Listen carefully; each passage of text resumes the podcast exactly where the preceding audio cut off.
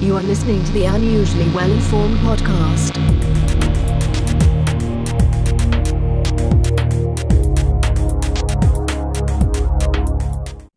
Welcome to the Unusually Well Informed Podcast. I'm your host, Tim Hampton. My unusually well informed guest today is Cliff Berg. Cliff is a is co-founder and managing partner of Agile 2 Academy. Cliff is an agile and DevOps advisor and consultant. And he is one of the authors of the book titled Agile 2 The Next Iteration of Agile. Today, Cliff and I are discussing the strengths of Agile, its possible weaknesses, and ways to address them. We'll also explore signs of agile thinking at Elon Musk's companies, SpaceX and Tesla. Cliff, welcome to the show. Thanks, Tim. It's a pleasure to be here. For me too. Thank you. So in 2001, 17 software developers descended from a mountain with a document they titled uh, Manifesto for Agile Software Development. What is Agile software development? Well, you'll get very different answers depending on who you ask. Um, the, the term Agile, of course, is an English language term.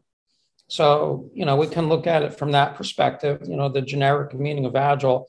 The, the way I tend to view agile, when someone talks about agile in the context of, of the agile movement, the agile development process, whatever, uh, to me, that's a proper noun.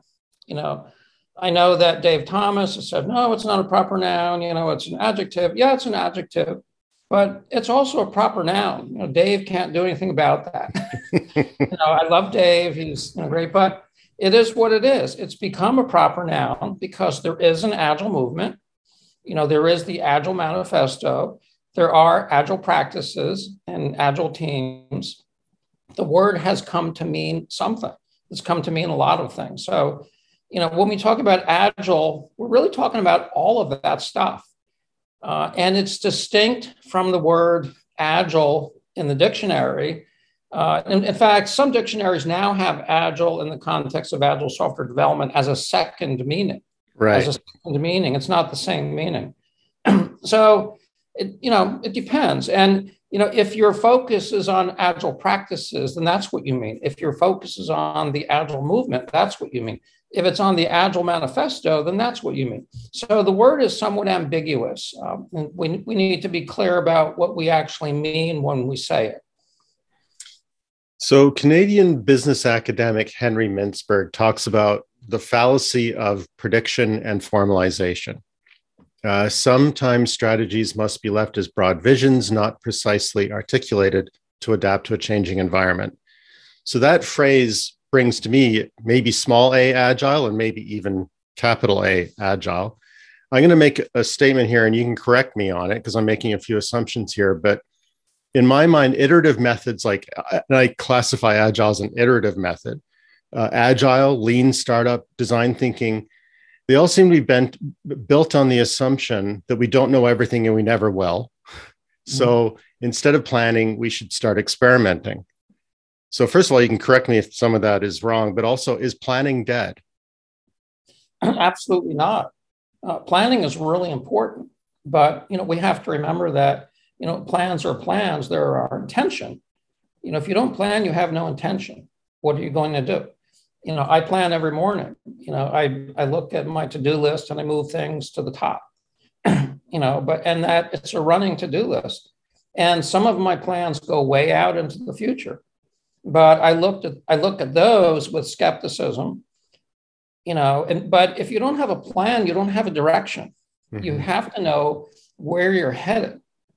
You know, I think you mentioned uh, SpaceX in the beginning, and and you know, our our book uses SpaceX as one of the case studies uh, for a reason. Uh, one of the reasons being it's not software, but it's highly agile in the mm-hmm. way it mm-hmm. operates and they have a plan, you know, but they're highly agile.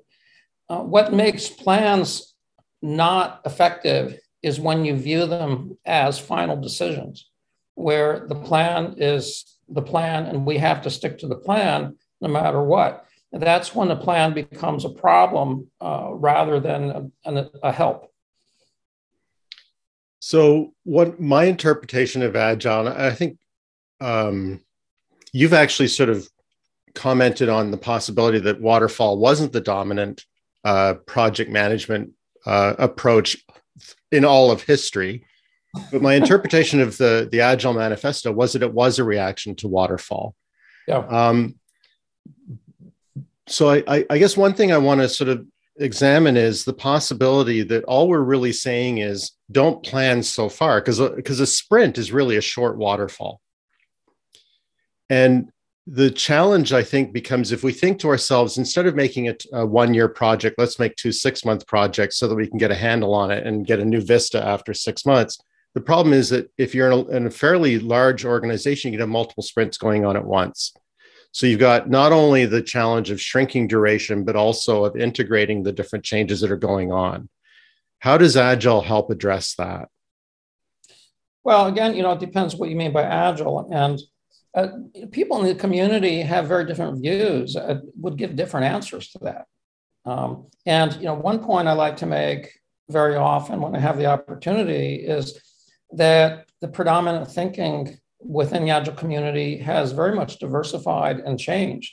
If, if you look at standard narratives from the early, you know, from the first decade, uh, and compare them with, with widely accepted narratives in the second decade today, they're markedly different. You know, the original books were, you know, about extreme programming and Scrum, and but the books people talk about today are like Turn the Ship Around by Dave Marquet, you know, who was a submarine uh, commander. Mm, yes. And, uh, yeah, and Nicole Forsgren's Accelerate, which is, you know, mostly about DevOps and, and organization culture. so, uh, you know, and, and Accelerate has a whole chapter about leadership in it you know, early Agile was very skeptical of the whole idea of leadership. Mm-hmm. But you know, if you if you look at today, uh, ICAgile, the you know one of the premier training Agile training organizations. They have a whole business agility curriculum. It's mostly about leadership. so, you know, so who you ask, you know, some people still very much embrace the early Agile ideas, and other people embrace more recent thinking, which I think is much more solid and, and, and much more realistic. Um, so, so you know, what's what's agile is is very important. You, you mentioned that sprints, you know, and is a you know a sprint is a short waterfall. Well, I I would say that you know that's a smell, and to use agile vernacular, the fact that it's a short waterfall. I I don't understand personally the need for sprints. You know, I don't get it you know if if you're three weeks in i mean if you're three days in to working on a feature and you discover that that feature actually is not the best feature or is not a good approach stop working on that feature you know mm-hmm. mm-hmm. don't wait till the end of the sprint in order to replan replan right then you know if if you if you notice an impediment don't wait for the stand up the next morning raise it right then um, you know I, in listening to, uh, you had sent me before this interview a link to a series of an interview of uh, Dr. Uh, Dan Rasky. Dan Raskin, who uh, runs the uh, COTS program at NASA. COTS doesn't stand for commercial off the shelf, it stands for Commercial Orbit Transport Transportation System at NASA. and it's an incubator program uh, and to, to help startups to build you know space space systems and uh, and he he talks there about the you know when he spent a year at SpaceX and he he contrasts it with NASA and he talks about how they would deal with issues instantly that if something came up you never waited. You you you found the people who who who needed to be involved in discussion, and you went to them right then. uh, you pivoted immediately. You know, so there's you know, SpaceX is highly agile, but um, and they plan. They they definitely plan, but all plans are tentative, and their decisions, as as he states it, are made based on 51% confidence. If you're mm-hmm you're 51% confident, you make the decision and you start and you measure. And then if things don't work out, to use his word, you backtrack. Right. But you don't wait. you know, and um, you don't try to make plans perfect, but you do plan. So, um, you know, so, you know, I, I think we need to get rid of this idea of an artificial cadence where like every two weeks or every program increment or every, like, what, what is that for? What value does that add? Um, you know, I, I, I'm a big fan of continuous processes and, and continuous adjust, adjustment, more of a flow perspective. Yeah, I completely agree. Although I will say that that uh, I think there's a natural tendency when we talk about an organization. Often, the way you organize things is by dividing them up. You know, when when I throw things into uh, a, a, dresser, there's different drawers, and some things go in this drawer, and some things, of course, that won't always work season to season because my long pants won't all fit. You know, so you have to rethink the divisions that you have. Um, but the, the divisions can be time based, like we're going to do everything in two week chunks or quarterly or whatever. It can be divisions like uh, engineering's over here and sales is over here. It could be uh, we have a division in Australia and one in England and one in Canada, right? And and so often if you're in a stable environment, the divisions you have they work and they continue to work.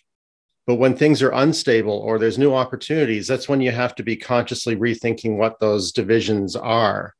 And that's one of the things I thought was um, really what, what excited me about Agile 2, uh, to the extent that I've, I've read about it. It's very pragmatic. And it says, you know, that I think the first, almost the first words in the whole document, let me say, I, I left it to the end here, but um, the only general principle is it depends, which, yeah. you know, I love, but it, it, you know, it, it means it does, uh, it puts the same onus that Elon Musk puts on us, which is um, first principles, right? And so, sorry, I'm meandering a little bit. I'll throw it back to you in a sec. But I, I, um, you can't spend your entire life thinking first principles because you'll never get anywhere. You have to sort of set rules of thumb and then move on. So, what do you think? You know, I, I, I get the impression that Agile 2, in, in inviting us to think for ourselves, um, is reacting to the existence of systems. There's some tension there, though, right? Systems can work for a while. So, how do you how do you uh, address that? How do you think through that tension? Yeah. So a good good example is is frameworks. You know, frameworks are good. You know, uh, like SAFe has some good stuff in it, but um, I I think the wrong way to use those things, you know, or Scrum or any of these things, is is to view it as like a template and just and just try to execute it. You know, we should look at these things as sources of ideas you know, like in, in SAFe, I like the portfolio Kanban idea. I wouldn't implement it exactly like that. I, I wouldn't. I would. I would think, what am I trying to do? What are we trying to do? And how can we solve that problem? And and SAFe gives us a model that might inspire our thinking. But mm-hmm. now we need to figure out what we want to do.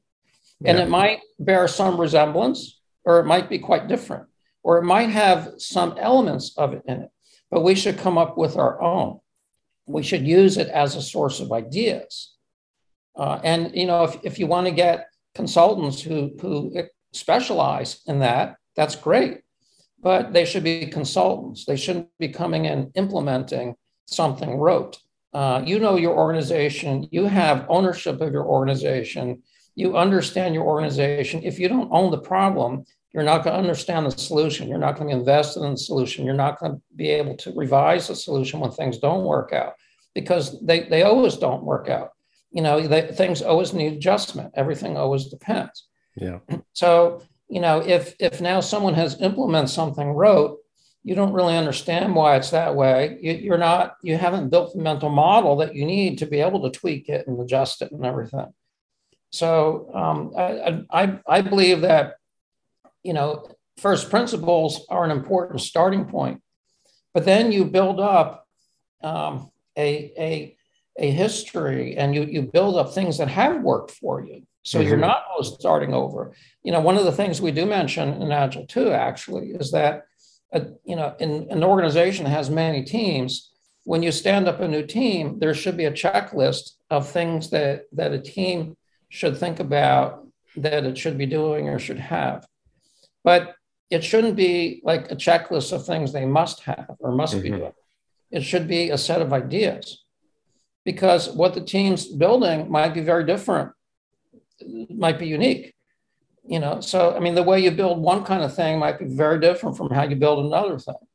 You know, yeah. the way you build a microservice is very different from how you build a, a mobile app.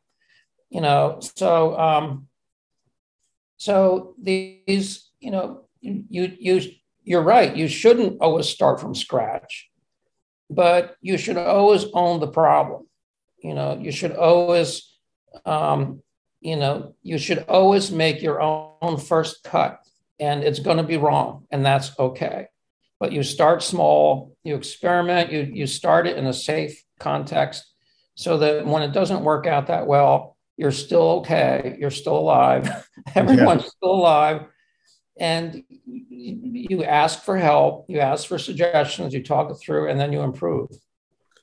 So, I, as you were as you led off with that, it made me think that um, the idea that we can take a, an existing framework that was designed around probably a circumstance that happened, you know, somewhere else and at a different time, it's almost infantilizing because you you you aren't creating your own process. And if you aren't creating your own process and you can't adjust it.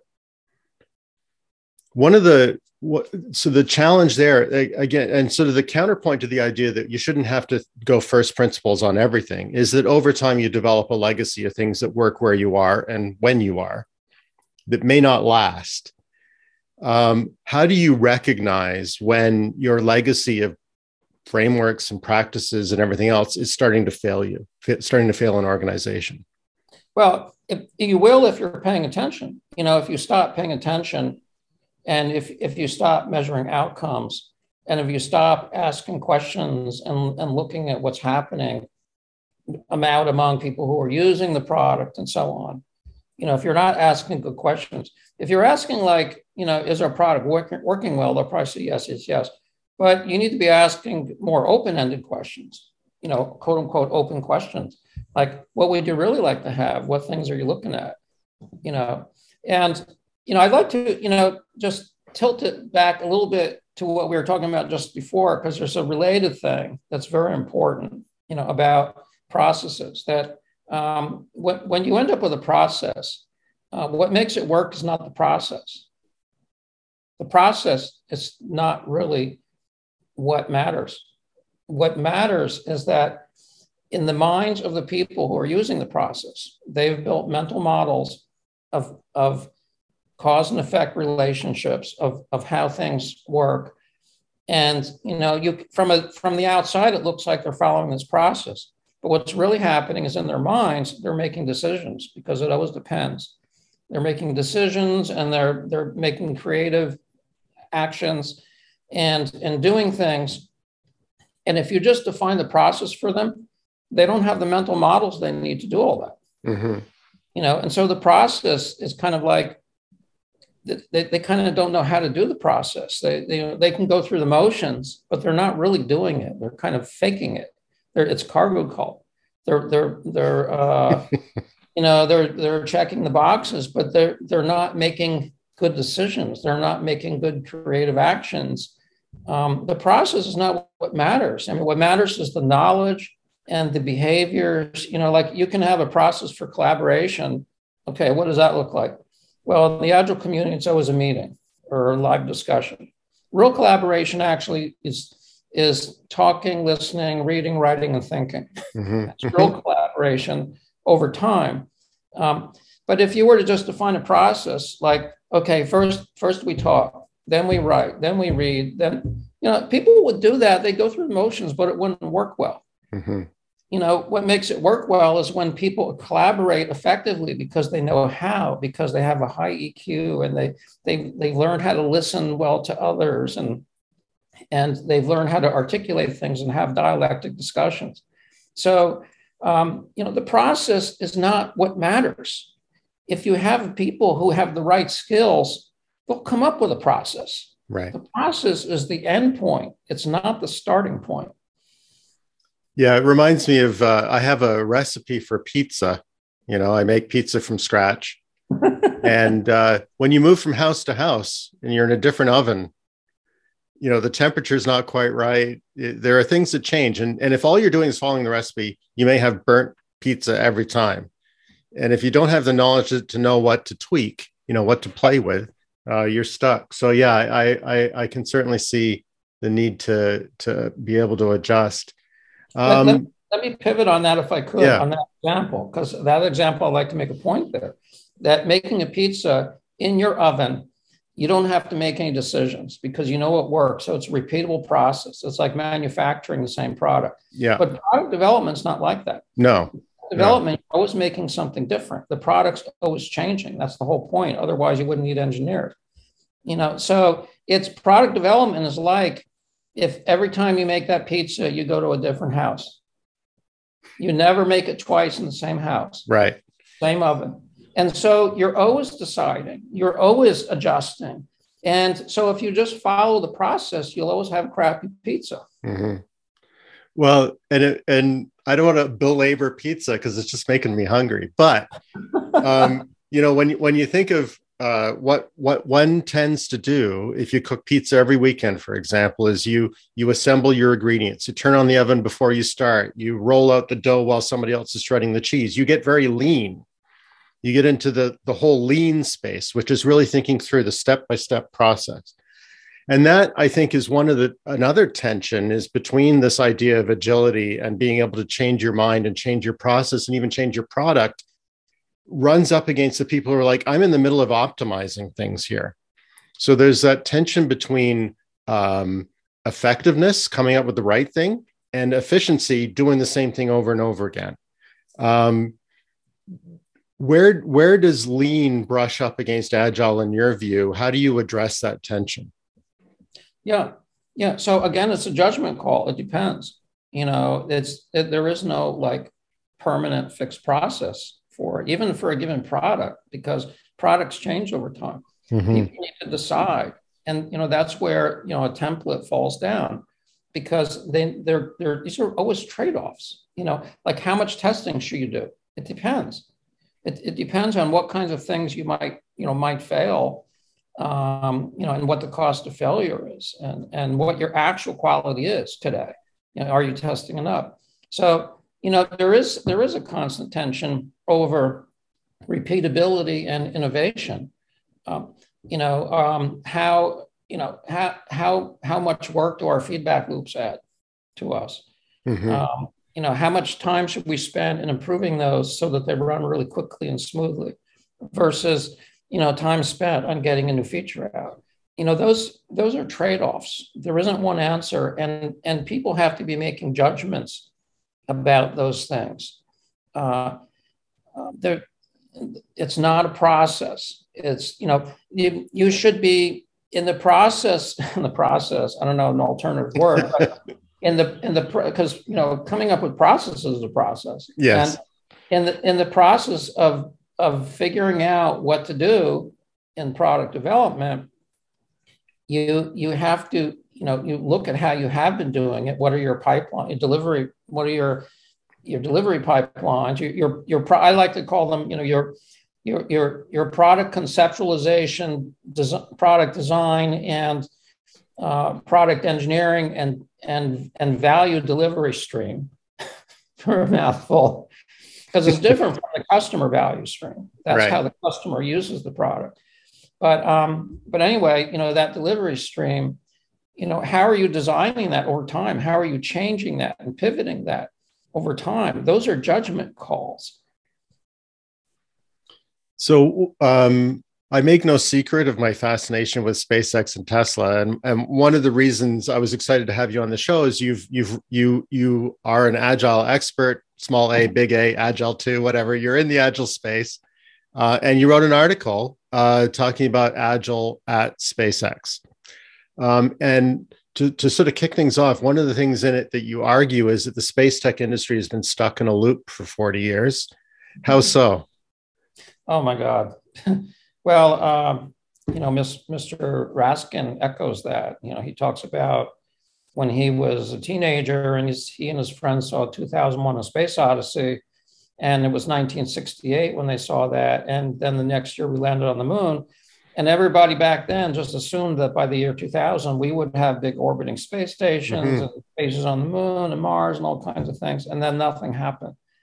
Um, you know, so so there are a lot of people who feel let down. And, you know, there are some individuals who have kind of rekindled the dream, so to speak. Uh, Elon Musk is one of them. Uh, Jeff Bezos is another. You know, and this is not about lauding individuals. This this is about just being grateful that you know this industry has come back to life. And uh, you know, SpaceX uh, is, I think, really a fantastic exa- example of agility. You know, number one, they don't use any methodology. You know, you'd never hear the word Scrum mentioned um, you know what what they do is is they uh, they, they number one they never wait. Mm-hmm. Uh, uh, if something needs to happen, they, there's a famous example, and and we have to remember that you know not everyone's SpaceX, and not everyone should be SpaceX or Tesla, because you know when people are working for an organization that has like a dream and a goal to do something great, they'll work 80 hours a week. Yeah. They want to. They're not being exploited. They want to they want to do that. So imagine if there's a humanitarian organization that's trying to feed starving people. The people working for that might work 80 hours a week because they mm-hmm. want, you know, they're trying to change the world. Well, SpaceX is trying to change the world. So yeah, people work long hours. But that's that's not the aspect that I highlight when I write about SpaceX you know, I mean, yes, that is true, but what makes them interesting to me is not how much they work, but how they work. They never wait to do things. You know, there's a famous example where uh, at a, a new facility that they had built in Texas, and the progress was slow. And Elon Musk arrived and called an all hands meeting, which was about 200 people or so. And uh, you know, Elon Musk style, the meeting happened to be at 1 a.m. on Saturday night. yes. Attendance was mandatory. Yeah. But again, that's because you're working for a, a startup that has a dream. Yeah. You know, so ordinarily it would be during business hours. But but the point is, he didn't say, "Oh, you all suck. Um, you work harder." He didn't say that. You know, he he said, "How can we go faster?" Yeah. And and people said we need more people. And, and he said, Oh, well, in fact, now they have three shifts. They have three eight-hour shifts. You know, the, the people, the hourly people at SpaceX don't work long hours unless they volunteer to. Mm-hmm. You know, it's the salary people who do.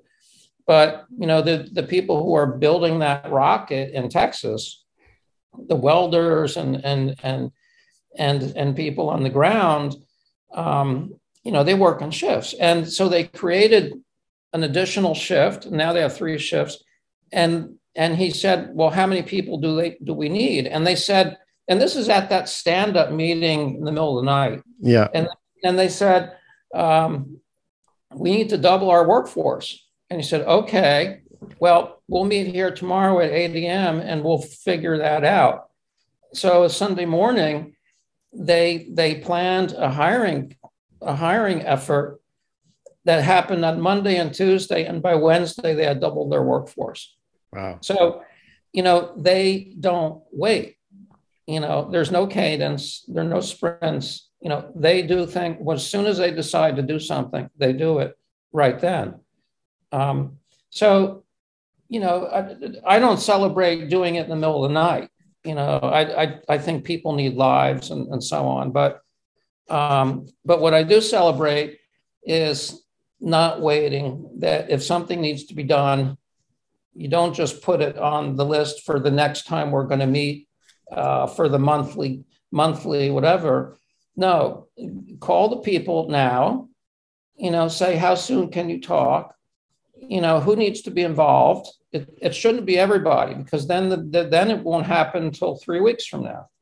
Right. So who who needs to be involved? have the discussion, make a decision. So the term moonshot is often used synonymously with the idea of a hail mary. It's you know a huge leap into the unknown, a last gasp effort. In fact, the Apollo program was crawl, walk, run. It was you know very rigorous about increasing increasing the elaboration and the ambition of each mission, and each one built on the one before. Very How much. does this compare to the SpaceX approach? It's actually not too different. And you know, the Apollo program is kind of fascinating because you know today we think of NASA as bureaucratic, but mm-hmm. back then it it was a very different organization. And if you if you look at the Apollo program, it went through phases very deliberately. It it, it had a chief architect, Wernher von Braun, and you know it had a plan and a vision, and it pivoted. It pivoted too, uh, but uh, you know, each, you know, first there was Project Mercury.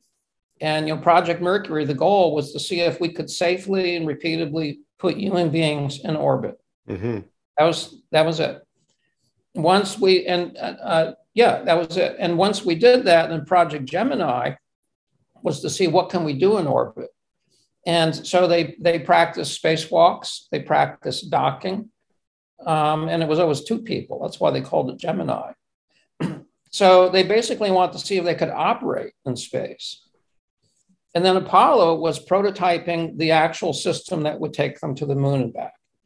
And there were a series of those of progressive demonstration of capability. SpaceX works in a very similar way, in that if you ask Elon Musk, you know, another thing about Elon Musk, and again, I don't want to celebrate an individual here. I'm really talking about kind of the perspective and the, the approach. Yeah yeah the approach is that you know he to him every issue is a business issue and he doesn't claim to be the best rocket engineer in SpaceX. In fact, he'd start out, he started out knowing nothing about rockets. He hired Tom Mueller from TRW and said, teach, he didn't say you do the rockets and I'll do the business. He said, teach me about rockets. Yeah. And he learned. Um, and uh, if, and he's interested and he has his discussion, he has discussions and asks questions. And if you ask him, how are you going to get to Mars? He'll tell you what all the critical points are, what all the bottlenecks are, and what number is the decider of whether or not it can be done. Yeah. You know, the, the cost of a pound to orbit, the cost of a pound to Mars, the the uh, the thick the thickness of the steel in that rocket they just they went from uh, uh, four to three. I've forgotten it. Four centimeters to three centimeters. I think I'm probably wrong, but they but he can tell you all the key metrics. You know, and there's a paradigm in business, the one metric that matters. But it's it you know people misuse that. It's it's not one metric above everything. It's for each cluster of issues. What's the one metric that kind of makes or break that issue. Right. And he, he knows them all. He mm-hmm. knows them all. And, and the people who work there know them. They know they're working on this. They know they got to get that metric. They know there's a target metric. Otherwise, it won't work. You know, and, and so it's always a demonstration of capability. You know, he, he, he wants to demonstrate they can refuel in orbit. You know, he wants to demonstrate that the Starship vehicle can take off and land. He wants to demonstrate that they can put the Starship vehicle in orbit. He wants to demonstrate that it then can re enter and, and survive. He wants to demonstrate that it can reach Mars. Then he wants to demonstrate, yes, it can actually land on Mars. And then so, so he views it as these series of capability demonstrations, just like NASA did.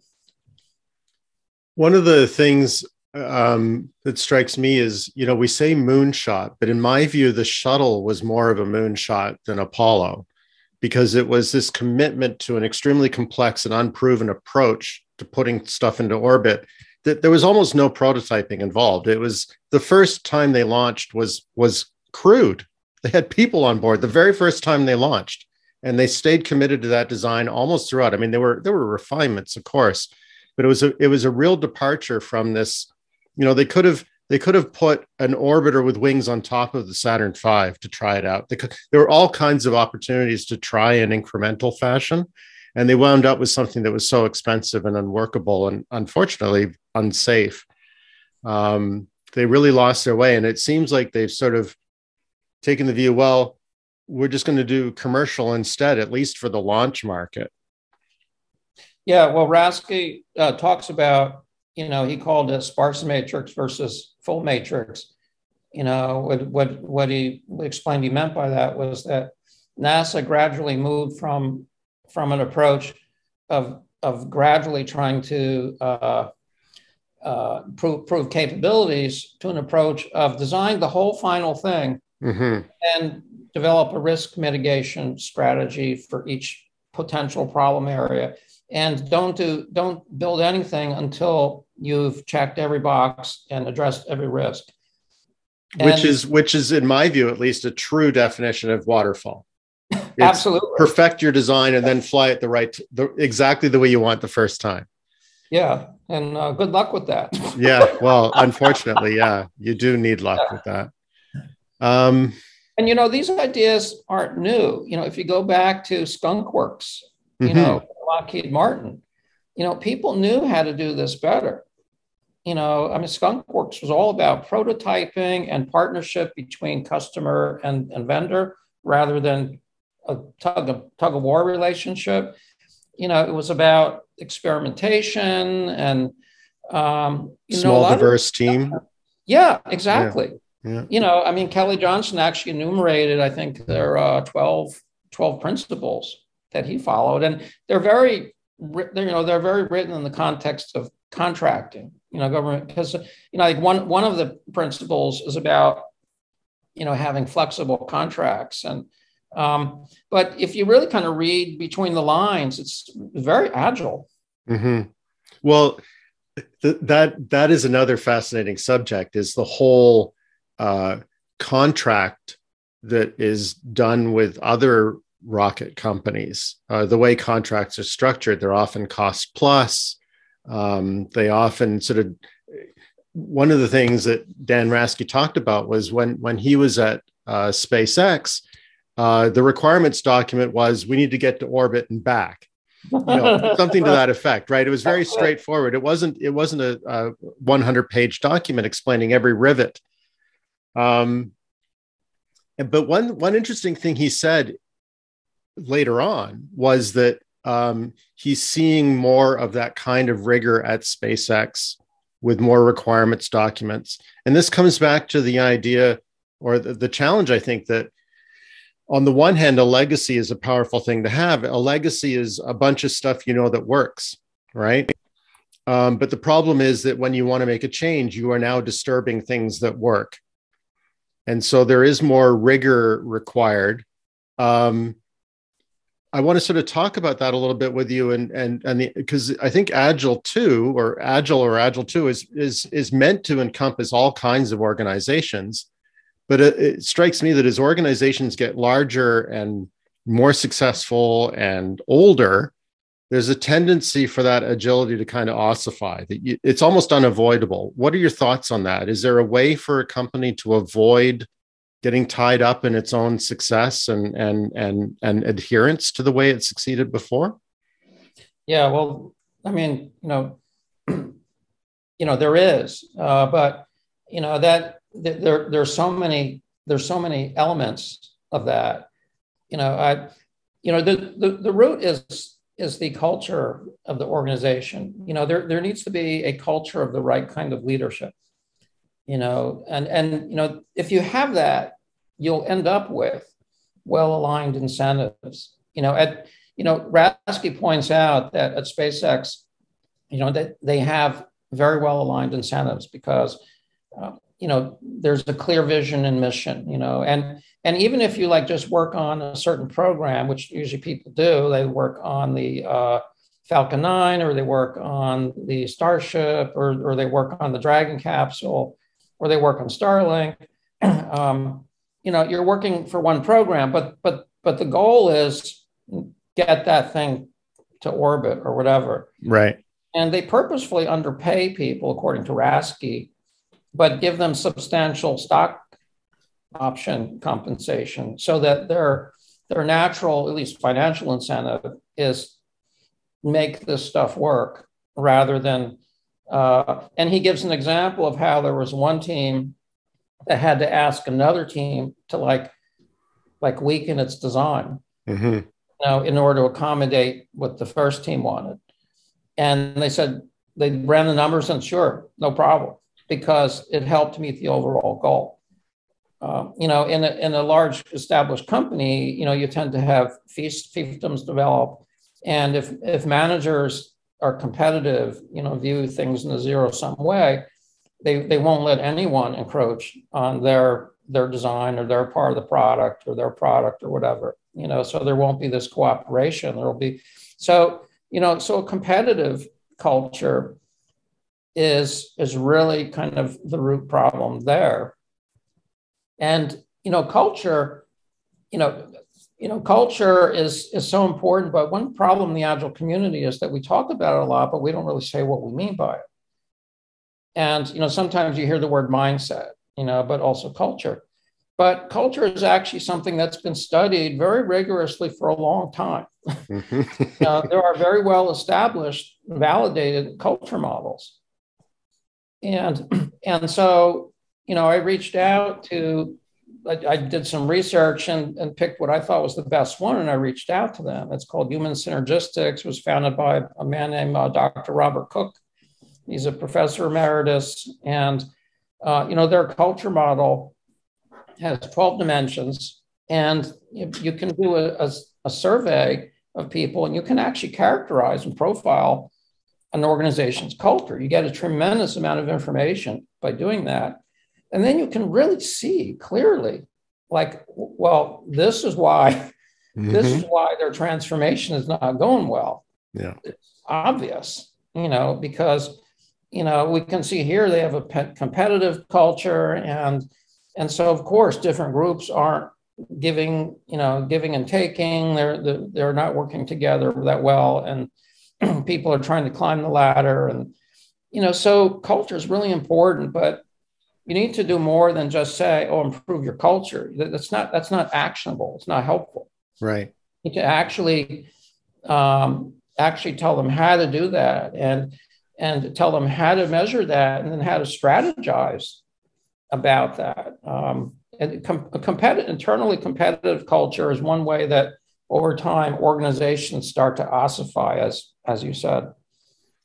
So uh, I love that because um, you're sort of picking on a theme that I'm fascinated with, and that is that um, almost any impulse an organization could have is adaptive under certain circumstances. And so your culture evolves to be appropriate probably for for you know I, I, agree there can be decay there can be corruption there's all kinds of problems that can happen. But if your culture is for example we're very inclusive and we're always going to engage one another on decisions that will give that that is optimized for a certain set of circumstances. But if you want to compete with elon musk maybe you need to rethink that right? Um, and so I, I, like the idea of sort of break, you know, all these things often are breaking it up and then putting it back together again, you know, and the idea of having 12 metrics to look at for a culture, I think are very useful. I imagine one of them is, is, is how quickly you're able to make decisions versus how inclusive you are. There must be something along those lines in that list. Well, that's more along the lines of behavior, you know, okay. so, you know, Agile 2, there's actually an Agile 2 assessment. um, and it, it, that will reveal that you know because it's agility and you know so how quickly can you make decisions? But you know the culture will be more about if people are supportive uh, and or if, if they tend to just do what they're told versus think for themselves and, and those kinds of things. Um, but you know an important thing is not you know even in, an organization has a culture but not everybody's the same in the organization you know. Yeah and it, it can't be or it won't work well. If everybody were the same it would not function well. As you know as you know the um, the most important the most impactful um, individuals in an organization you know this is this is an area that makes the agile community uncomfortable the idea that that people have different roles. Mm-hmm. you know but it's the reality when you have a large organization it has to be it has to be or it won't work um, and you know, the people who have leadership roles are the most impactful as individuals. And they can't all be the same, or that won't work well either. You know, as, as Peter Drucker said, you need an inside person, an outside person, and a person of action in any group. Yeah. And, you know, so, uh, you know, the culture of the organization might be a certain way, but certain individuals individuals have certain personalities and, and leadership strengths. Other individuals have other personalities and other leadership strengths. You know, the outside person is like, you know, the classic example is the CEO who like gives interviews and and and and you know portrays the company is doing this and we're trying to change the world and we're trying to do this and that and gets investors. Um, and the inside person is someone who the people in the organization trust and, and kind that person kind of relates to them and they relate to that individual. And, and, you know, often that person has technical leadership too, kind of maybe was a founder or kind of knows the subject matter really well. And, and then the person of action is what I like to call a nudger, someone who's like saying, well, w- um, what's in our way? You know, what are we doing today? Uh, what are we doing tomorrow and can we do that today instead of tomorrow you know uh, what's how can i help what's what what's slowing us down you know um, because because people will dawdle you know mm-hmm.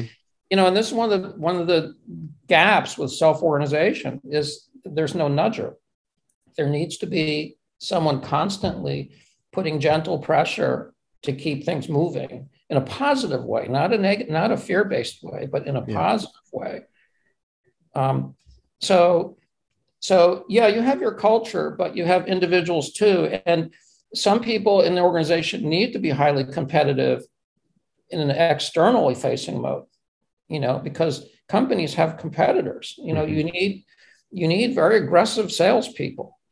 Um, you, you might not want to work with them, but you need to have them. yeah. you know. Well, the way you said that reminds me of another thing, another sort of personal uh, fascination I have. Have you have you heard of the Hitchhiker's Guide to the Galaxy? Of course, yeah. Have you read it? I actually have never read. No, that okay, book. it's a shame. I will explain. I will. I will share with you one story from it uh, that might encourage you to read it. So there's this planet called Gol- Golgafrincham, and they decide that they want to get rid of all their hairstylists and middle managers and tax accountants and all the people they think are useless. And so they create, they artific, they artificially create a crisis where they're going to say, okay, we're going to build three arcs. One arc is full of the people who actually get stuff done. One is full of the people who lead, and the other is full of all the middle people. Those are all the fun people. Yeah. The well, the thing is, what happened is they tricked the the B arc people, the middle arc people, and they all abandoned Golgafrincham and, of course, settled the planet Earth, which is why the way we're, we're the way we are, right? and I actually now, as oh, it turns out, Elon is a fan of of Hitchhiker's Guide, and I actually think that he kind of has a B arc view, he a dismissive view of HR. That, and and you can sort of see that in in the scandals that come out of SpaceX and Tesla. A, a more muscular HR department would probably stamp out a lot of the problems that they have. Oh. But the other thing is there's this presumption that self organization will take care of everything, right? Which is why it, it, doesn't always work. And that's why you sometimes see him coming in and screaming at people, right? I, I, I don't see, you know, and I don't work at SpaceX, so I've studied them a lot. And maybe you know some things I don't, and I've read the books about them. But I, you know, I, I mean, the, you know, in like in the book Liftoff by Eric Berger, you know, he describes in there, you know, and, and he interviewed people who worked for founders and and there were some incidents where Elon kind of got very agitated, but it didn't sound to me like he was like a toxic person who would storm in and like make everybody miserable. It didn't sound like that. It sounded like they were under a lot of stress. And like a good example is, um, you know, Tom Mueller designed their first rocket engine and it didn't work you know, I don't know if you read the book, but yeah. you know, he, he chose to use an ablative combustion chamber design. Yeah, yeah. And over time, it, it led to one problem after another. And now, a year later, Musk says to him, "Okay, Tom, so you built me an engine that's too heavy, that is unreliable, it's not reusable, and doesn't. So what now? What? You know? And so it's you know, and he didn't fire him. No. You know, uh, uh, Mueller continued the work there, and then you know designed the Draco and Super Draco engines, and continued to work. As bit. so, um, so I think you know there have been news reports where like Musk saw someone's code at Tesla and got so upset, and he said, "Who wrote this? You're fired." But I think, you know, I could see myself doing that too. If someone wrote really shitty code on something that's a critical system, I might fire them. Yeah. Really. You know, because yeah, you don't want someone who's doing that and you're who knows what else they're writing but that doesn't mean that that person is a toxic leader. Mm-hmm. it doesn't. You have to look at the whole picture. I've yep. seen videos of even elon musk conduct, conducting discussions where he's very kind of gentle and inquisitive and he has a room full of engineers and he says this is the problem. What should we do about it? And they kind of talk it through and so you know i don't know. You know again i don't work there but um, you know, a lot of times we read things in the news and jump to conclusions, and I, I just want to be careful that I don't do that. Um, yeah, I'm I'm closer to your view than you might think the way I frame that question. And in fact, one of the things I wanted to talk about is, you know, the the particular anecdotes of him telling people, you know, rage firing and all this stuff most of them are centered around what he calls production hell that moment in time when they had 500,000 reservations for the Model 3 and no way to build them. Right. And so, you know, uh, I know that you're a bit, you look a bit askance at the idea of a Cynefin, but I sort of look at the time when they were doing uh, the Model 3 production ramp as chaotic in the in the in the, the strictest sense of the Cynefin, this idea that there are times when things when you push and things come come back instead of going forward, where where the the cause and effect aren't very clear, and it's under those circumstances that you get into. And there's there's an insight from Agile two. Um, I, sorry, it's in here somewhere. Oh, um, that uh, in the leadership taxon taxonomy, you include command and control right? This idea that under certain you know under the military under fire conditions sometimes you just have to tell people to do it right?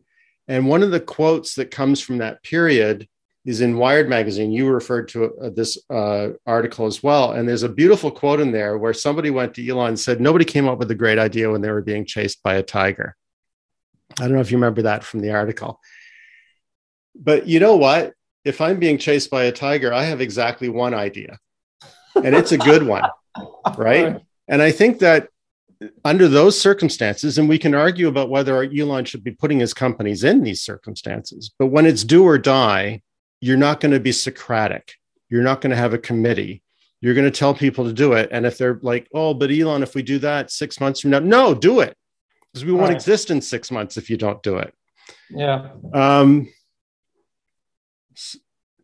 so, ur- urgency has, is a big factor, you know, and and you know it's not all or nothing. It's it's again it depends. It's a judgment. It's circumstantial. Call. Yeah. Yeah, because like you know in in flight crews, uh, you know, in airplanes, you know, there's actually a kind of framework for that where you know if if you have a crisis and you know the the captain takes over from the co-pilot says you know the plane is mine. That's what Sully Sullenberg said when he landed in the in the Hudson River. Right. The plane is mine, and he took control and landed. But um, you know, because seconds mean life or death, and there's no time to discuss. But you know that you know even in that situation, you should still be listening. If someone says you're doing the wrong thing, you should be listening because they might be right. Yeah. And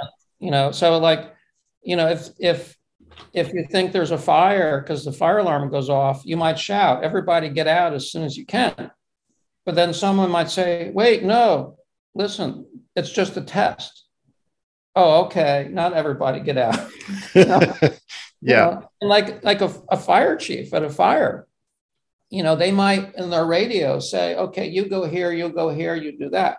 And they need people to do that. Mm-hmm you know but if someone says i don't think that's a good idea because they should listen um, so you know product development is different because there isn't this huge sense of urgency but there is some urgency you know, time is really important in business. The agile community often doesn't recognize that dimension of the problem.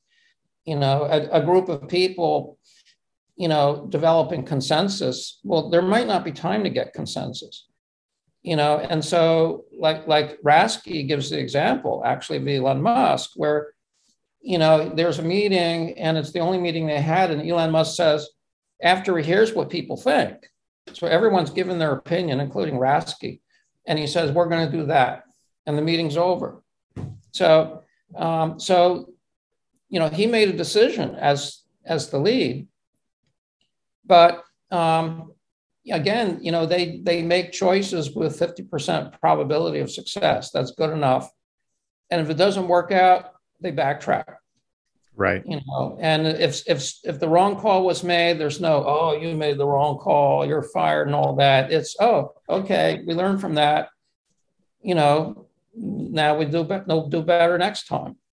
So um, when I decision making is really important. Someone had in order to move things along, in a timely way. Very often you need someone to just make a decision, but you should first hear what everybody has to say and respect what everybody has to say.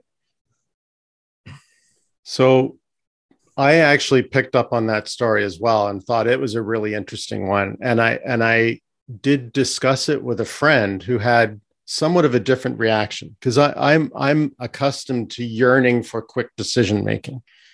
But um, the reaction was that's great. Elon, the emperor, gets to make a decision at the end of the meeting and send everybody going. But what about the people who weren't at the meeting who didn't get a voice, didn't get a chance to pitch in? What about the other people, even at the meeting, who felt like, well, if Elon's decided, I can't say anything? Um, and so there, you in Agile 2, there's a principle: provide leadership who can both empower individuals and teams and set direction and this is classic Agile 2, in that there's an and in there. There's this idea that you have to balance between two extremes.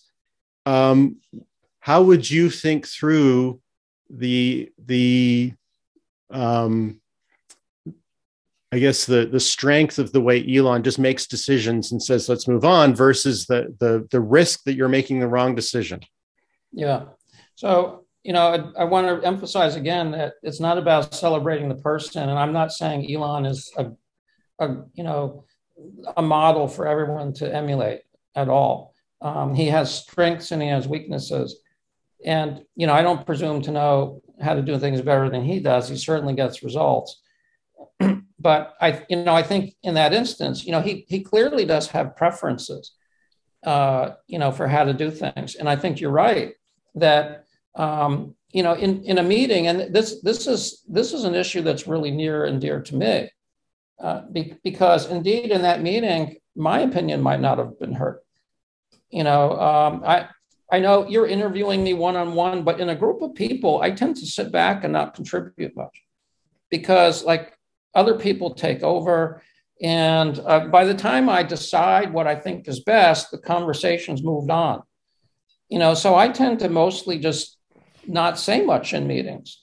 And so my opinion probably wouldn't have been heard. Right. Uh, you know, I, I, I believe you know good collaboration, a, a, good leader to make good decisions, and you you do want groups to make decisions when they can. So I don't want to dismiss that. That's that very important because then people are invested in, in the idea and so on.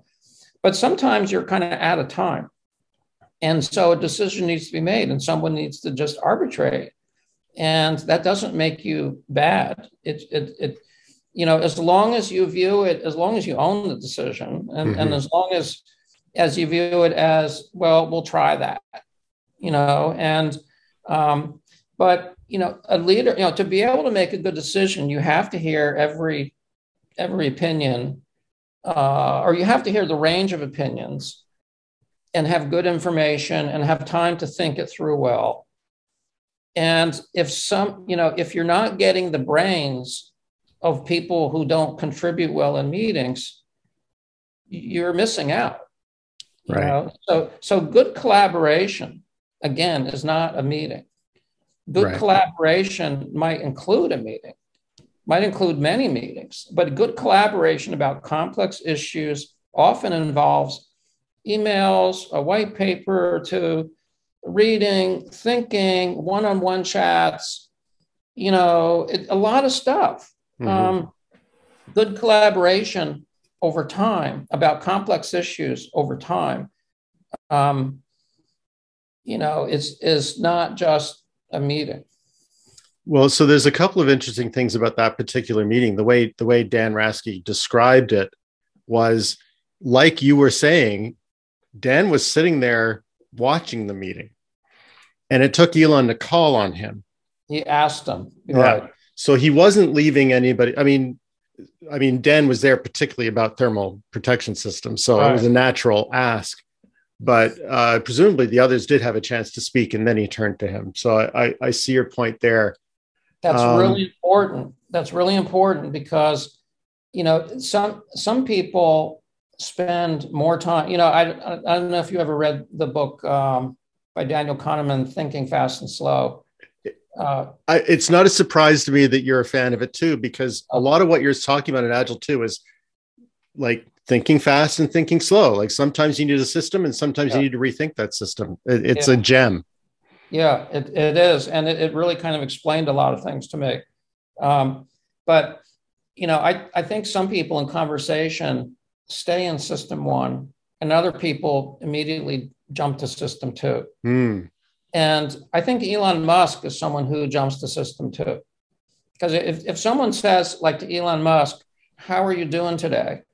He won't say, "Oh yeah, I'm doing right. great." You can see the wheels turning for about yeah, 30 seconds. Yeah. And think, "How am I really doing?" And he'll start thinking, like, "Where am I in my life?" And what like he'll start thinking of first principles. How am I really doing?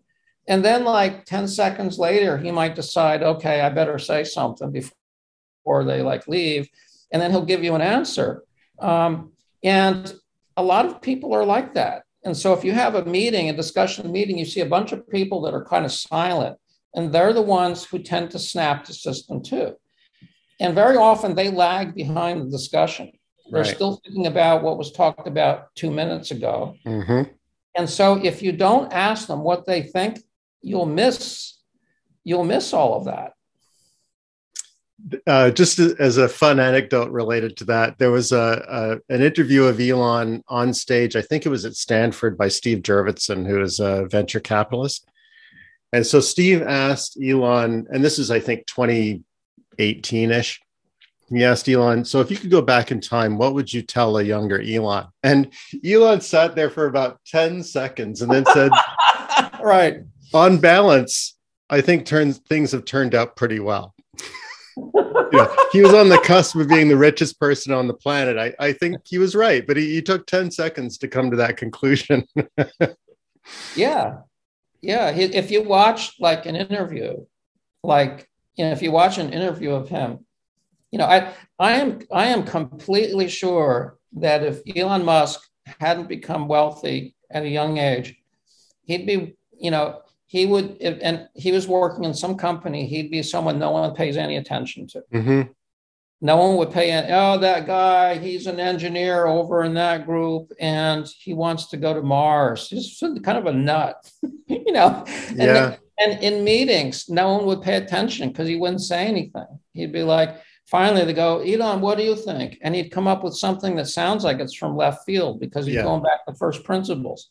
So you know, he's someone who no one would pay any attention to if he if he were not empowered by his his wealth. We would be losing out on this brilliance because um, he doesn't have a charismatic personality that makes other people listen to him. They, people listen to him because of who he is and what right. he's what he's doing.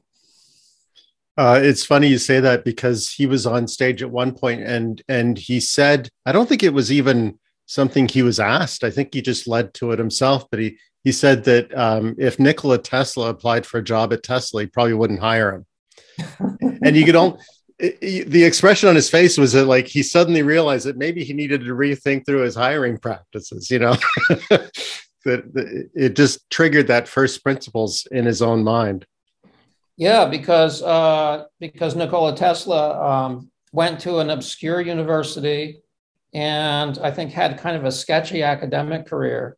Mm-hmm. Um, you know, it's I, it, he doesn't have a typical like, you know, uh, illustrious, you know, uh, background, um, but he obviously was very brilliant. Yeah. Uh, you know, Elon Musk personally interviews, or at least up until they had three thousand people, he would personally interview every every job candidate. Yeah, that's an amazing commitment. And for somebody who I, I was saying earlier is not a fan of HR, um, that's an HR practice, right? Uh, and and it gets into something I've I've heard you mention before is uh, the idea of agile HR practices, which many people in large organizations are not familiar with. well, you know, I mean, HR as as traditional HR is pretty pretty friggin' broken. Uh, you know, HR in most companies really exists to protect the company from lawsuits and, and to make sure the company's in compliance with laws and regulations. That's really its only only purpose. It's not there for the employee, really. Um, it pretends to be, but it's it's really not. Yeah. Um, you know, there there are movements to like kind of reinvent HR. and one of them is is people ops, and the idea of, of people ops is is to more you know to better align HR with with with goals and and to and to take account of what motivates people and and how to help people to flourish so that it's for everyone's benefit including the organization you know to kind of embed hr more in an operational context. Uh, so you know that's highly relevant today because we have a skill shortage. And you know today you you can't hire all the skills you need because they're changing all the time. Right right. I mean, people in the software field are familiar with this. Every time they start a new project they, they half of the things they've never done before. You know i mean that's the norm. They're yeah. people in it are used to that. Every time you start a new project like okay i've used that and that but i've never used any of those things. So they're used they're used to that. And so you know if companies try to hire everything they need. They won't be able to hire anyone. Mm-hmm. so um, so they they have to think in terms of how do we fill the pipeline with skills and not just by hiring but by getting people the right experience by giving them right challenges by giving them training by by asking them what they're interested in so that they can actually then work in that area. It means you have to take someone away from the, their, their current project, which means their project manager might not like that, but move them into another area so they can learn something that they want to learn. Um, so, so um, yeah, HR definitely needs to be re re envisioned. Yeah, and that's um, that that builds on the idea of self-organization. Maybe self-organization isn't the quite quite the right word but definitely fluid organization. The ability to say well it turns out cliff not only knows fluid dynamics but he's also got a background in stainless steel right but you might be on the fluid dynamics team and that team has deadlines to beat and you're not welcome to move on or even be seconded to this other role and so how how you create that fluidity and it's interesting that we're talking about that fluidity because the agile mindset is that people are, are like, are liquid, right? They show up and they can do anything and they can join any team. And, and you're sort of saying, well, hold the phone. There does need to be some organizing structure as well. So you've examined that tension on how you create flexibility. You know, it's coming back to this silo idea. What are the practices that a company can follow to i guess in the, the shortest way of phrasing it allow people to migrate within an organization and still get stuff done yeah so that's a really important thing uh, you know agilists often blame hierarchy but hierarchy is not the problem you need hierarchy because that's how you divide up funds uh, mm-hmm, but mm-hmm. but the, the the you know hierarchy gets in the way um, because issues today that come up often cut, cut across teams and cut across product lines. You know, like that example you just mentioned, you know, where, you know, someone wants to learn about, I forget which way you had it, the, the materials or the fluid dynamics. you know, so they're working in a certain area, but they want to learn about the other area. And the company realizes at a higher level, they realize that there are important products coming where they're going to need people who know that other area. So they do want to move that person, but that would that would undermine that would harm where they currently are. So there's a trade-off. The decision's not clear. You know, there are many factors, and a contextual decision need, needs to be made that looks both short-term and long-term and needs to balance those things. There's no right answer. It depends. And so, um, so that's an example of what I like to call a cross-cutting issue that has arisen. It's arisen out of nowhere. You know, it, it if you let that bubble up to a hierarchy, you know, for your quarterly planning, that's too slow. Mm-hmm. You know, as soon as that issue occurs, someone needs to notice it, which means there's a manager who's watching Right. Or, you know, maybe that employee says something, but I don't give that high likelihood. The employee might say to their HR, I want to learn about this or something. But, but, you know, someone who has who has some authority needs to hear about it and decide to take action. And the action can't be hierarchical because it's a cross cutting issue. So so managers like the way Elon Musk is always watching everything and always asking questions. What's happening today? What's going on? What's in the way? What are the what's new? What are the issues? What, you know, you know, that that constant probing to identify new issues that arise is part critical part of leadership. It's actually part of transformational leadership.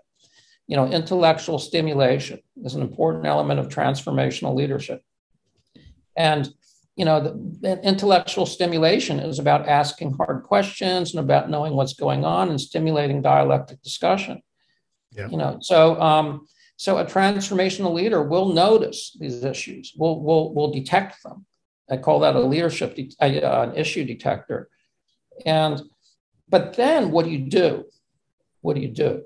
And what often has to happen today, because the hierarchy is too slow, is you need to identify who in the organization might be affected and reach out to those areas and put a little team together to work that issue today. Right. Not next planning session, but starting today. Just like in Rasky related that example of he noticed there was a problem and he stood up and looked around and oh, is that person at their desk? Because I really need to talk to them. Yeah. Just like that, but in a larger context. Imagine you have 10,000 people in the company. And you know, so you want to change this product, but this product is used by another product. Yeah. That's very common. You know, products are not silos. Mm-hmm. Products, companies interact with a part of a product suite. So if you change your product, you might break another product. Yeah. And um, so, you know, if if this engineer who knows the the materials needs to go work and wants to work in fluid dynamics, you're harming one product to help another. So it might be the right choice, you know. So, but that so you, you need to identify who's affected, have them work the issue, but then a decision needs to be made. And that's where leadership comes in. There needs to be someone leading that issue. And that person needs to be someone who has the organization's interest at heart, not their teams um, you know, that's where servant leadership breaks down because it's too focused on the team. You need to be someone who's mm. who's focused on what's the best global outcome, systems thinking. Right. Um, and that means incentives need to be aligned. Uh, then means the, the culture needs to be non-competitive. So there are all these elements that have to be in place for it to work well. So one of the elements that Elon relies on is company-wide memos. And uh, one of them said, if you have, like, first of all, this isn't a memo, but something he said to his teams often is everybody's head engineer. You, you have to think about the whole thing. And that's an Agile 2 principle. You have to think about the whole thing. Um, and that empowers people to, to think that way, to, to not just be focused on their parochial interest. And then the other element is the company wide memo that said, if your manager is preventing you from talking to somebody else elsewhere in the organization, that manager's fired. That manager needs to work somewhere else. You couldn't be more explicit than that. And this brings us back to uh, it links a couple of uh, things that you've raised. One is that story that Dan told about the bulkhead not being strong enough for the purpose it was being designed for. And that team had an option. They could spend six months redesigning that part, or they could talk to a neighboring structure, which was the thermal protection system, and say, look, you've got extra strength. You got more strength than you need. Can we lean on, literally lean on your part with our part? And the answer was yes. And that is a, a first of all, an unusual or a conversation to have, I should think, but also one that requires everybody involved to be really looking at the overall goal. And it, it struck me the way he described that story. It wasn't it wasn't a, a higher uh, somebody higher in the organization. It was it was right. a sense of a higher purpose. Yes, right. They didn't. And furthermore, and and right. furthermore, he said that it was it, he attributed it to um, what you pointed out earlier. People are a little bit underpaid, but there's a generous option package, and so whereas you might say, well, my bonus is tied to me uh, having a very strong thermal protection system uh, structure. No, you're you're your bonus is tied to the whole fate of the organization. So think twice before you reject the plea of right. another department. Um, and, and, there's a couple of insights or a couple of things from Agile 2 that I wanted to sort of put on the table. Um, one is that collections of technical teams do not automatically collaborate. That's right out of Agile 2. So you have to create the circumstance for that. And then the other thing, it's uh, I think a very early thing you raise is always think holistically in terms of the whole system. So, what's your reaction to that? And do you see that in other organizations? Do you see examples of that? Yeah. Uh, so, you know, SpaceX is a little bit unique, you know, as Rasky points out, you know, in that there is this overriding mission. And, you know, so uh, not every organization is going to be able to duplicate that, you know, because not every organization has a great sense of purpose. I mean, some are in it just to make money, you know, or you know they they might have a product but you know it's not a product that's going to like solve world hunger or put people on mars or or something like that. It's just like you know it's a good product you know but you know it, it's a business. And so you know you, you can't expect that everybody is going to have like uh, uh, you know a sense of purpose. You know like daniel pink's drive. Hmm mechanism. You know, start with why all these Simon Sinek, yeah, yeah. But but he basically says the things that motivate people are you know there's like the sense of purpose, and then you know plus a, a sense of doing your job really well. Like uh, I forget the term he uses, um, and then uh, empowerment that you feel like a sense of autonomy. Um, you know, so like the first one, like that kind of inspiration element.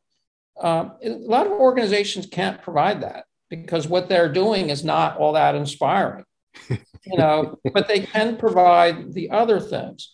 But you know if if if the job itself is just not that inspiring um, which is not necessarily a bad thing you know I, everyone like to work for an inspiring company but most companies aren't that inspiring. You work for a bank you know so you work for a bank you know why is that inspiring? You know uh, it's basically well, anyway, well, it's that. the look on the face when you give a new customer a toaster.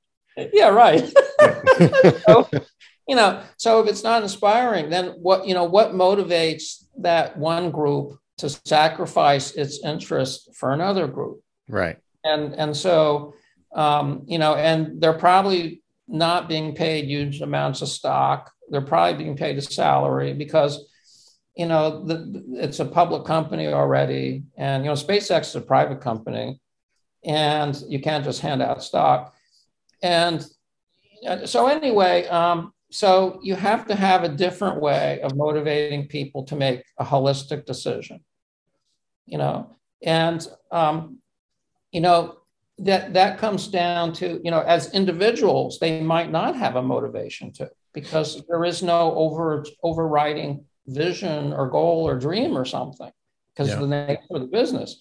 So that means that leadership has to be motivated to, to make sure that, like, whoever is helping to resolve that issue, um, and you know, they they have to be thinking holistically.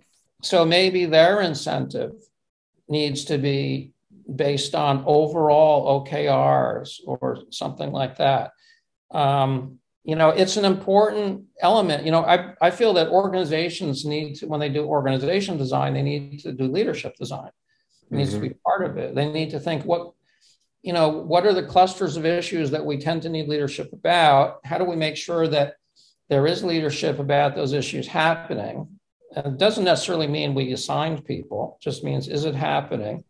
And um, what kinds of what styles of leadership? Are people like autocratic jerks or are they you know in, in, are, are, are they supportive leaders inquisitive and supportive leaders? So um, you know organizations and and what motivations do the leaders have? You know so and how are we motivating them and how are we measuring them and incentivizing them and so on? And how are we you know, uh, it extends beyond the leaders. How are we motivating and incentivizing everyone? Um, so, you know, it's it's a complicated question, and not everyone can solve it the way SpaceX does. Um, uh, sometimes you need, like, like I, you know, just to, I don't want to go on this one question forever, but I'll give another example. I worked for someone a long time ago who I felt was like in my career the best project manager I ever had I've even written an article about it. And his name was Carl, and he was not inspiring at all. And, you know, so it wasn't like, oh, we have a great dream, we're trying to change the world or anything like that. Uh, it was a job.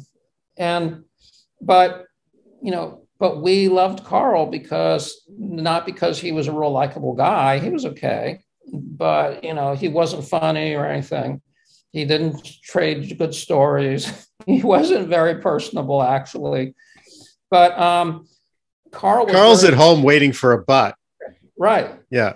But he was inquisitive and he he made good decisions and he would talk to everybody every day. He every day he'd come into my office because we had our own offices back then. And he'd say, How are you doing? What are you working on? How's that going to work? He didn't just want to know what am I doing? He wanted mm-hmm. to know how's it going to work. And he would ask in a supportive way, not in like a critical, how's that going to work? He would say, okay, how's that going to work? What do you plan to do? Okay, interesting.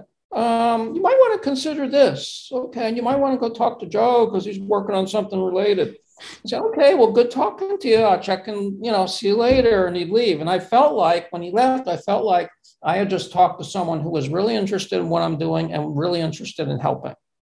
Yeah. That's the impression I, I got. So, you know, he wasn't inspirational, but, you know, I, you know, because he was supportive um, and he tended to make good decisions because he'd ask people what they thought before he made a decision. Right. And, and so, and he didn't micromanage you. He didn't tell you how you to do your job. He let you come in, come and go when you pleased and do your work your own way.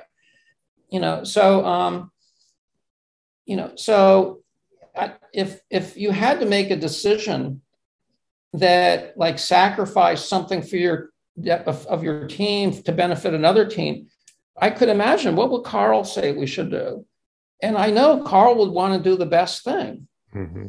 and so I would probably behave the way I thought Carl thought I should behave. You know, he provided a model. Yeah, um, modeling matters for sure. Yeah, yeah.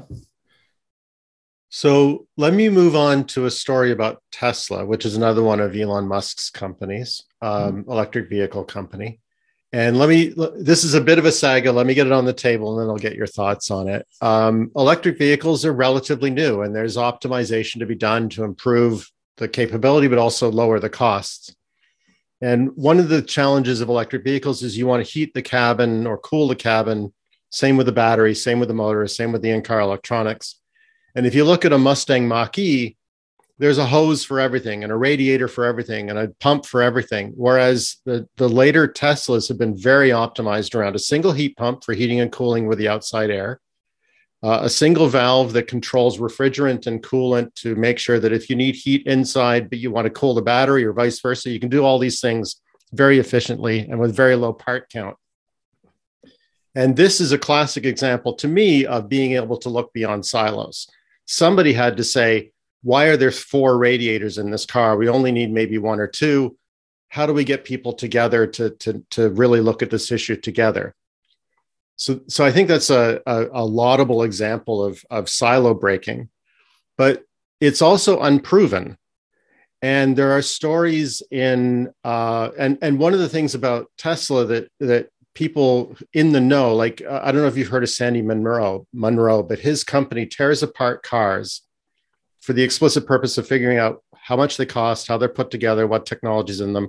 He does YouTube videos on this but he also sells the results to other car makers. So it's a pretty good living if you're interested in how cars are made. And he, um, he where was I going with that?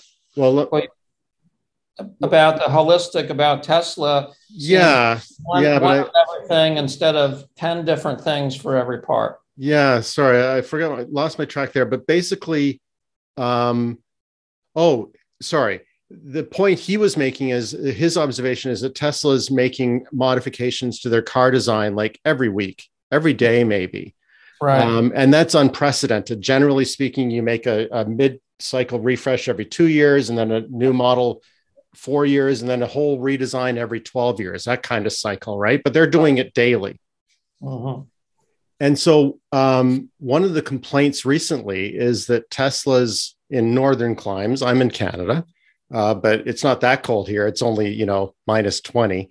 But in Alberta, it was minus forty. In Saskatchewan, it was minus during 40. the day. During the day. During the day, yeah. Oh my god! And so uh, the the Model Y and Model Three with the heat pump was not generating heat. It was it was failing. And so 10, 20 people complained about this. There are people in Norway with the same experience. And the reactions were polarized as everything about Elon Musk is. One is they're going to fix it in a week. How brilliant is Tesla for being able to react to this? Whereas you've heard stories about Hondas that don't create heat. And it took them maybe they had to rebuild the car. They had to, you know, change the engine to fix that problem. Whereas Tesla's going to be able to fix this with a software update. So brilliant Tesla. But the other reaction was this is a safety risk. How can you put cars out there that can't defrost their windows? How can you put cars out there that might kill their occupants from the cold? Very different reaction. And so, one of the Agile 2 principles is obtain feedback from the market and stakeholders continuously. And that is a claim to fame for Tesla. They just push it out. They'll, they'll make rolling off the assembly line, the cars are not identical. Right. They're going, they're really sort of saying back in the day, it used to be cars were not identical because they were hand built. Then they were built by machines, they were all the same. Now they're being built with computers involved that can afford, that can handle the discrepancies, right? And so they're they're they're sort of beta testing all the time, but they're beta testing in customers' hands. What are your thoughts on that? where would you draw the line if you were running Tesla on how much to put the testing in customer hands versus the 6 million miles we put on a BMW before we sell it to the public? Yeah, well, I think it's a matter of, of balancing risk. You know, the, the public is doesn't want to be a guinea pig generally uh, for anything that's like important you know and you know I, I know if i'm using my phone while i'm driving to which you're not supposed to do and i don't anymore because i plug it in but i used to have to look at it for the map. And if if i wanted to to use it and i'm driving and i i you know i call call up the map thing and the interface is different i could have a car accident trying to figure out why is the interface different than it was yesterday? Where's the friggin button to like find the route you know so you know people don't want things that are changing all the time. They mm-hmm. don't. Um, you know so there's that.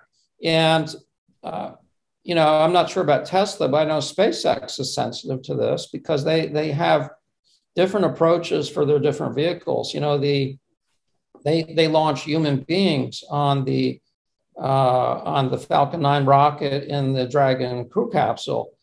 And they have far more rigorous testing for that um, you know, you you you know, generally, you know, it's you know, it's a spectrum. You know, the agile community talks about experimentation, which is really good, but you you don't want to, you know, if if you fail, you could go out of business, or someone could die. Yeah. You know, so um, you need to look at what is the actual risk of failing in production. What's the actual risk? And if the risk is high, you cannot fail it means you need to make the failure upstream. You need to fail in a test setting.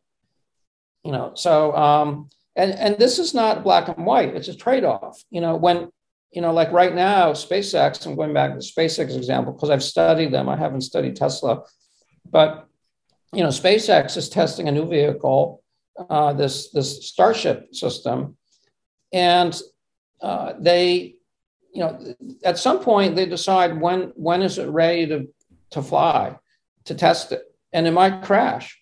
Mm-hmm. So when it crashes, they lose a lot of money.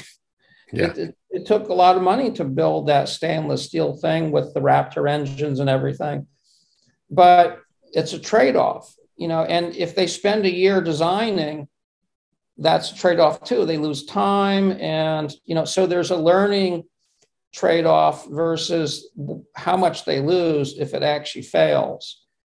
And that point is different for every product.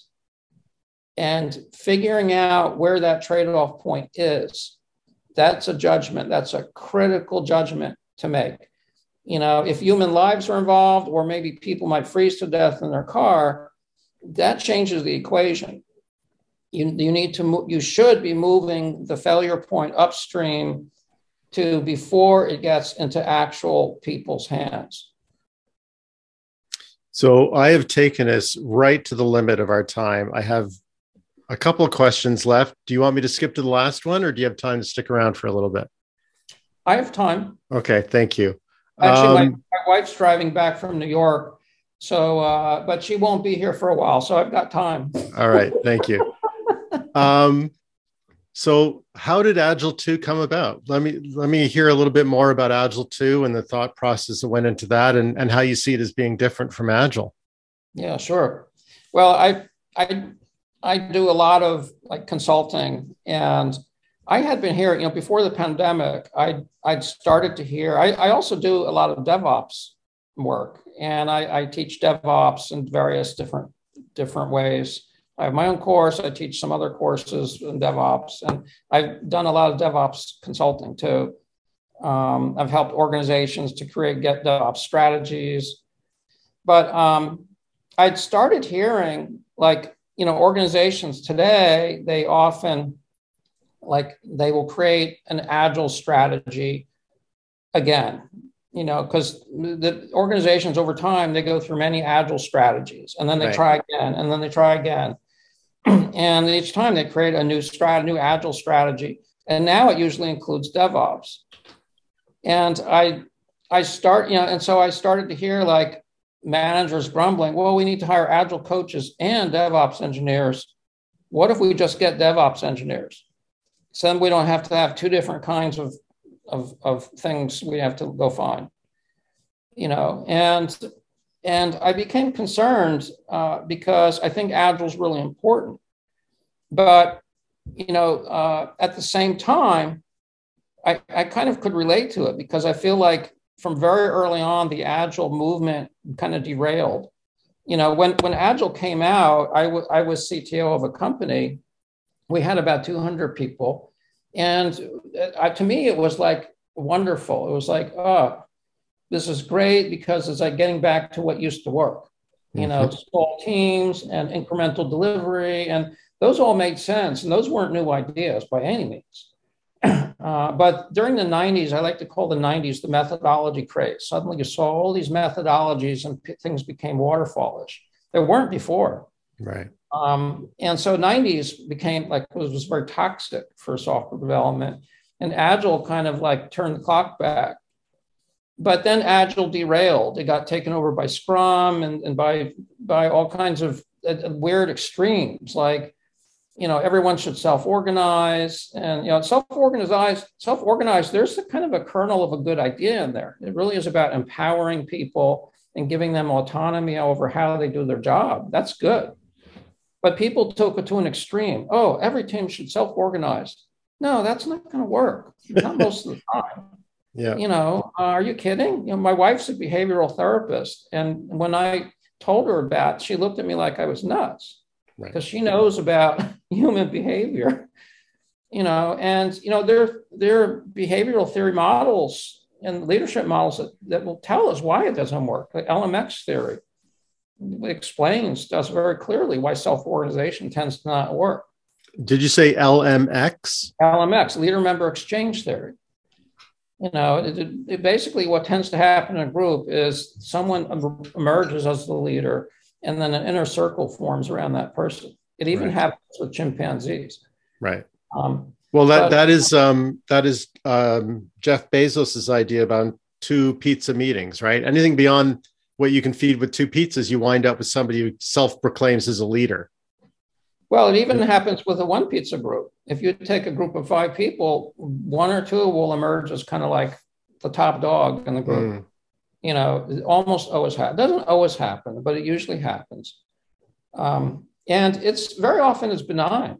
It's like someone with very just the best of intentions but not always especially in an organization it might be someone who like wants wants to demonstrate that like they're in charge so that they get promoted or something you know it depends but um you know this this kind of communistic idea that everyone self-organizes in this egalitarian way that's not really how human behavior works um, you know what tends to happen is uh, tacit power structures emerge you know mm-hmm. lines of communication you know that where people like tend to always like collaborate together versus you know and you know you end up with you know and if you go back in time max weber famously wrote about hierarchy as a solution to that you know to organizations that were structureless were known for nepotism and favoritism sure. and all this stuff but um but anyway, uh, we were where did we where did this tent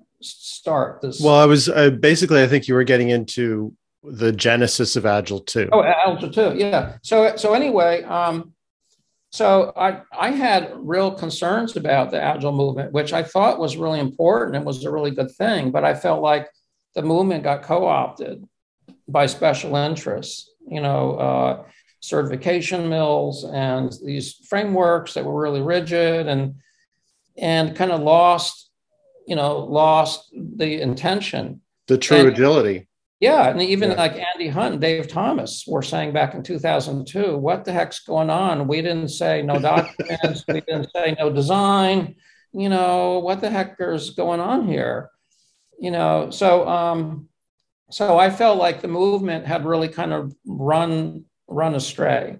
You know, so the movement was kind of broken to me. Agile, a lot of agile thinking was broken because it had become extreme and simple-minded, and like more extreme is better.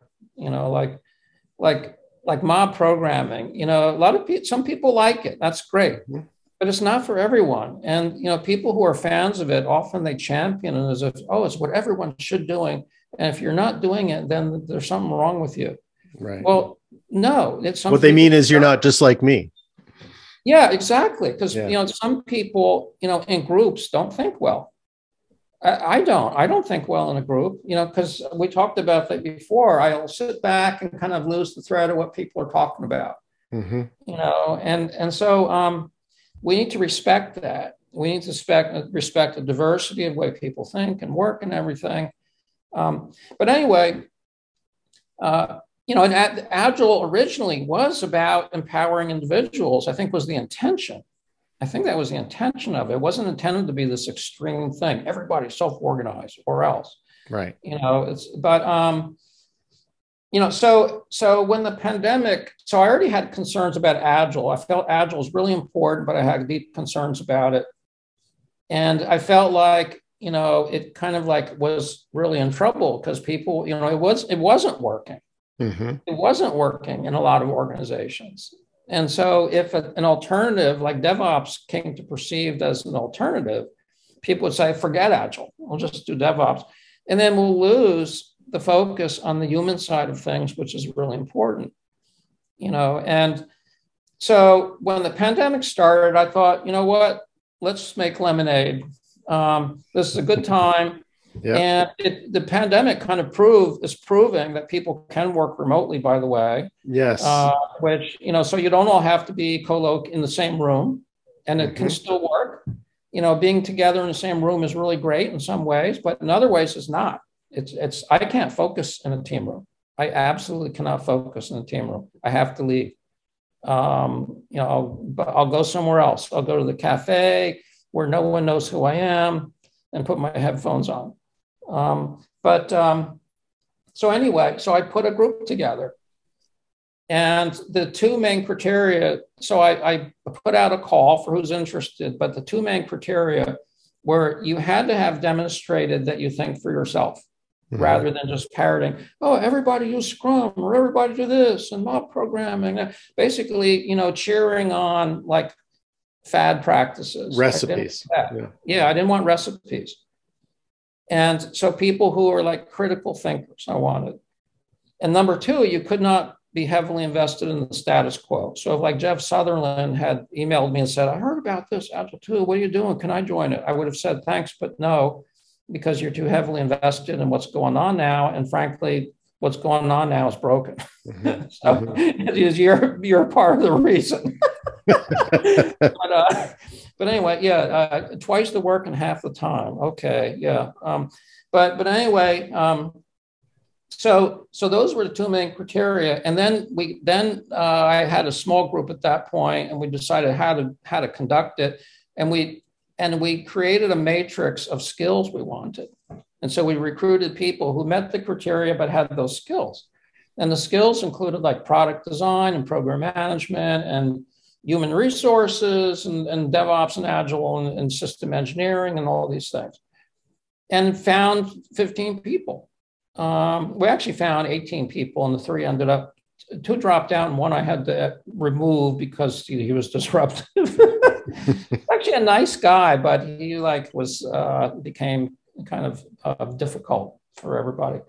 But um, but anyway, um, so then we we started as a retrospective, basically. We you know, and but we were global, uh, spanning Vietnam, India, uh, UK, Australia, you know, US, you know. So um, so we couldn't have a group meeting it wasn't possible. Uh, and not even on Zoom. We mm-hmm. couldn't have a group meeting. And so we had to embrace what GitLab likes to talk, call asynchronous communication. GitLab is a big proponent of asynchronous collaboration. They have a whole website on it. Um, and we had to do things that way. Just we had no choice. Right. It wasn't. It wasn't. We didn't. It's not like we decided we want to do things that way. We had to do things that way and which is kind of the new norm. You know, if we're going to work globally, we kind of have to move to that for better or worse. Uh, it's the only way to be, be global.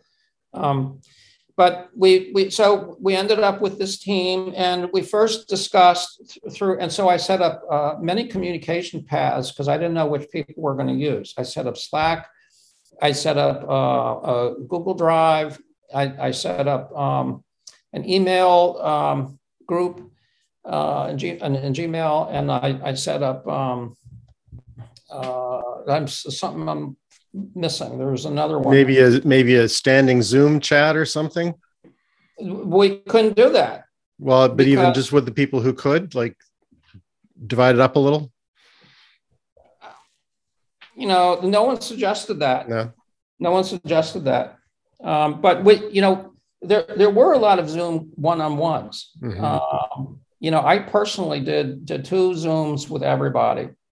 And I, I, I put on my Socrates hat. I asked questions. I didn't say, I, I didn't never voiced my opinion. I only asked questions and I took notes.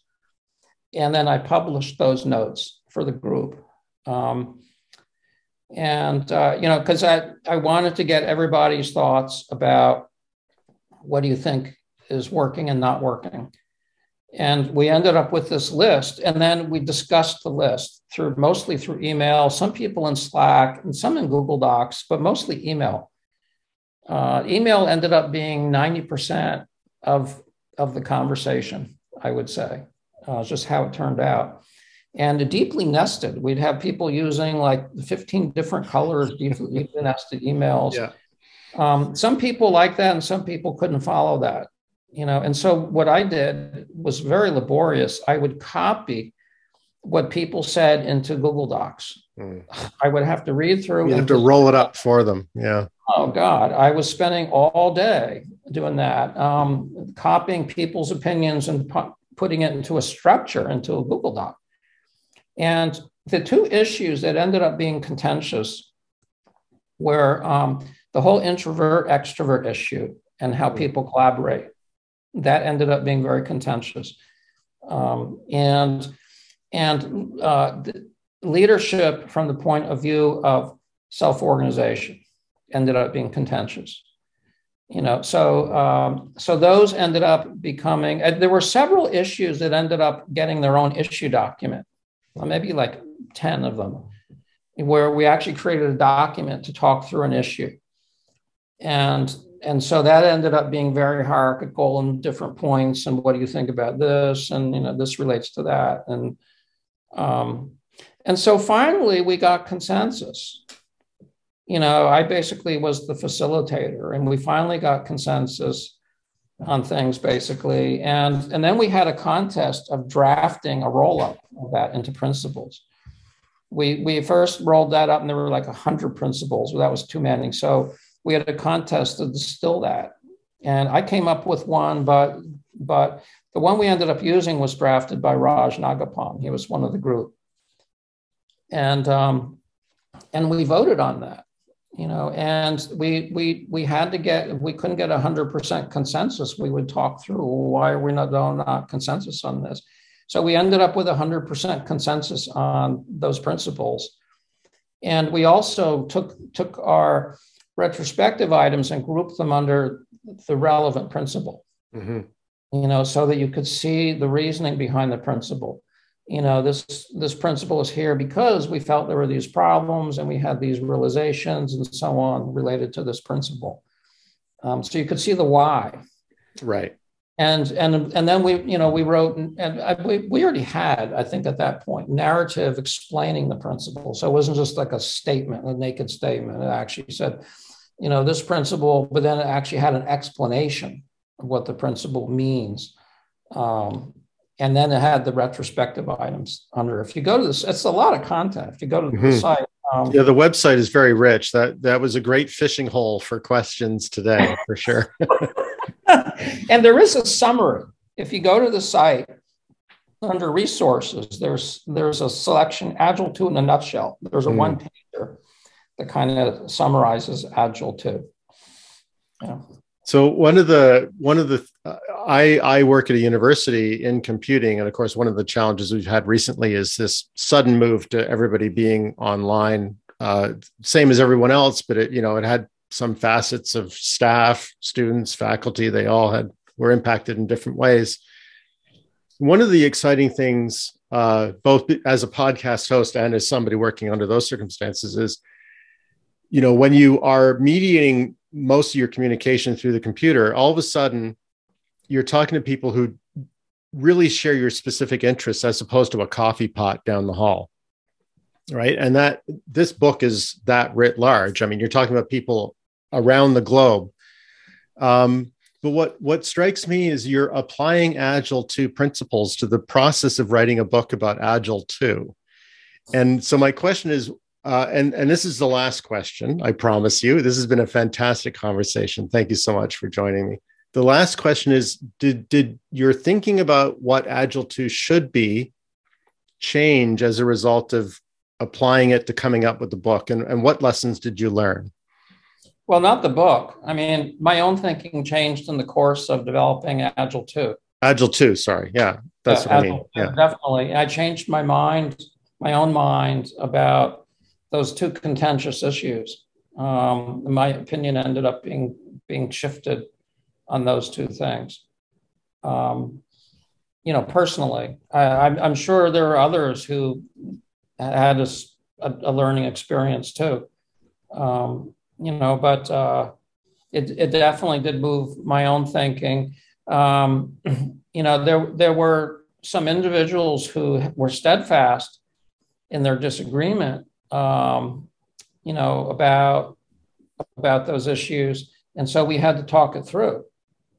And it required like really peeling the onion. Why do you think this? Why do you think that? And so that leads to that. Why do you think that? And what's your assumption there? And we had to really decompose like especially for the leadership issue. We had to really decompose, and that's how we ended up with a leadership taxonomy, which is on the website. But you know, I mean, we're not claiming is that like, you know, we don't put any attention on that. It, we we had to create it in order to have the discussion about leadership. That's why we have that. Um, and so we kind of pulled together, pulled out leadership into a lot of different dimensions and situations. And, um, you know, I, I, felt like I learned a lot through that process from um, some of the other other members. Yeah. Cliff, thank you. I, I have learned a lot from this conversation. I'm grateful you came on the show. Thank you, Tim. It was a great pleasure. Yeah. My you. guest today was Cliff Berg. A link to Cliff's LinkedIn profile and the Agile 2 website and the videos of Dr. Dan Rasky from NASA will be in the show notes. My name is Tim Hampton, and you can reach me at tim at unusuallywellinformed.com. Thanks for listening. I hope you will subscribe and join me for the next show with another unusually well informed leader in business and technology. Thank you for listening to the Unusually Well Informed podcast.